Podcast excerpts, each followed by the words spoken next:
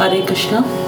ஸ்ரீமத் பகவத்கீதாவின் இருநூத்தி அறுபத்தி ஆறாவது நாள். பகவத்கீதையின் பதினெட்டாவது அத்தியாயம். மோக்ஷ சந்நியாச யோகம் சிந்தித்துக் கொண்டு வருகிறோம்.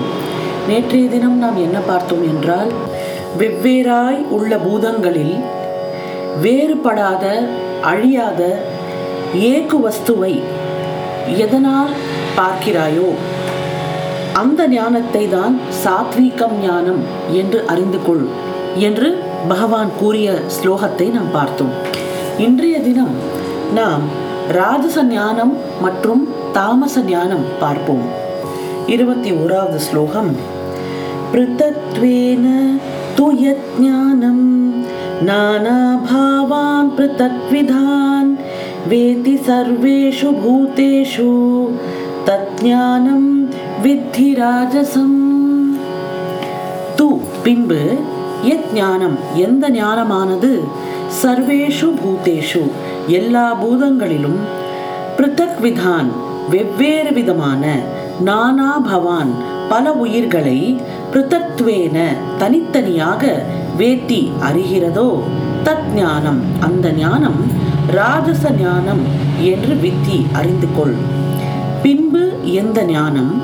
எல்லா பூதங்களிலும் வெவ்வேறு விதமான பல ஜீவர்களை ஒன்றிலிருந்து ஒன்று வேறானது என்று அறிகிறதோ அந்த ஞானத்தை ராஜசம் என உணர்க. இதான் அந்த ஸ்லோகத்தின் அர்த்தம். அதாவது ஒரு ஒரு தேகத்திலும் ஒரு தனி ஆத்மா இருக்கிறான் என்றும் அதற்கு அலாதி லட்சணங்கள் இருக்கின்றன என்றும் இப்படி அறிவதுதான் ராஜச அறிவு. பொன் தாதுவை பூமியில் வெவ்வேறு பிரதேசங்களில் வெட்டி எடுக்கலாம். தாதுவில் படிந்துள்ள அழுக்கு அந்தந்த தேசத்துக்கு ஒரு விதமாய் இருக்கலாம். அவ்வழுக்குகளை எல்லாம் நீக்குதல் என்பது முறை. அழுக்கு நீங்க பெற்ற பின் தூய தங்கம் என்பது ஒரே பாங்கு உடையது. இது இன்ன தேசத்து தங்கம் என்ற வேற்றுமை போய்விடுகிறது. உபாதி பேதத்தால் ஆத்மாக்கள் பலவாக தென்படுகின்றன.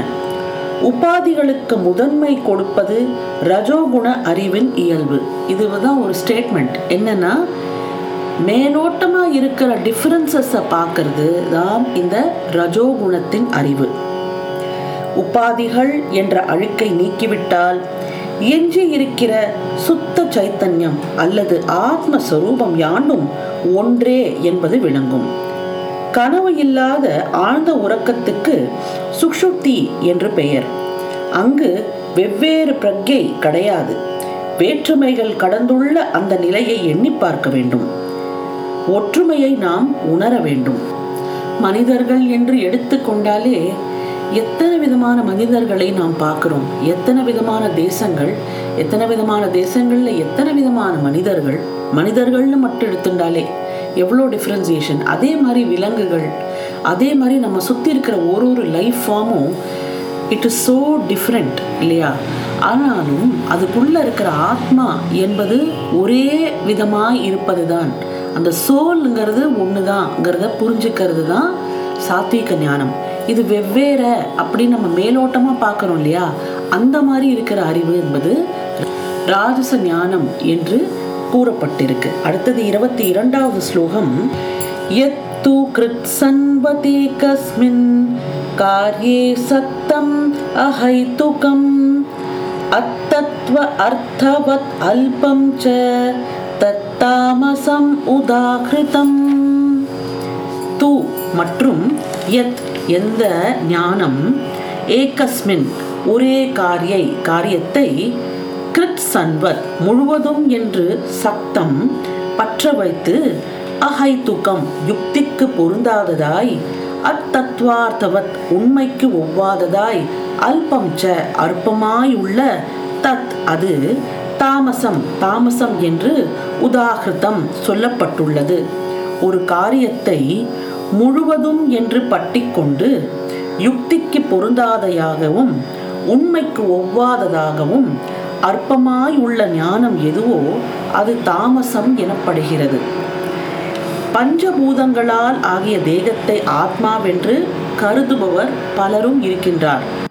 கடவுள் வழிபாட்டுக்கு விக்கிரகம் துணை புரிகிறது. கல்லால் அல்லது மரத்தால் செய்த விக்கிரகத்தை கடவுளாக நினைப்பவர் உளர் அந்த விக்கிரகம் சிதைப்பட்டு போனால் கடவுள் அழிந்து போய்விட்டார் என்பது அத்தகவையரோட நம்பிக்கையாகும். ஒரு காரியத்தை முழுவதும் என்று பற்றி கொள்வது இதுக்குதான் ஒரு சான்று. தான் தேகத்தை விட மேலானவன் என்பதையும் கடவுள் வடிவங்களுக்கு அப்பாற்பட்டவர் என்பதையும் மந்த புத்தி உள்ள அம்மனிதன் அறிய மாட்டான். விக்கிரகமானது கடவுளுடைய சொரூபத்துக்கு வெறும் புறச்சின்னமாய் இருக்கிறது. கடவுள் அவ்வடிவத்தில் அடங்கியவர் அல்லர். அறிவு இல்லாதவருக்கு இது புரிவதில்லை. அந்த அறிவை ஆராய்ந்து பார்த்தால் ஒரு யுக்திக்கும் பொருந்தாது என்பது நமக்கு நன்றாக விளங்கும். யுக்திக்கு அது முற்றிலும் முரண்பட்டது. உண்மைக்கும் அந்த புல்லறிவுக்கும் வெகு தூரமாய் இருக்கும். அந்த விதமான அறிவினால் நமக்கு ஒரு பயனும் இல்லை.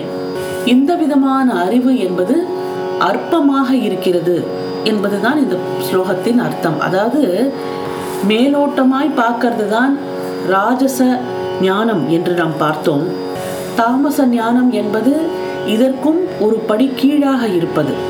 இந்த தாமச ஞானம் என்பது உண்மைக்கு புறம்பட்டதாக இருக்கும். ரியலிஸ்டிக்காக இருக்காது. ரியலிசத்துக்கும் இந்த அறிவுக்கும் ரொம்ப டிஸ்டன்ஸ் இருக்கும். இதுதான் தாமச ஞானத்துக்கான டெஃபினிஷன் மேலும் இருபத்தி மூன்றாவது ஸ்லோகத்திலிருந்து நாளை பார்ப்போம்.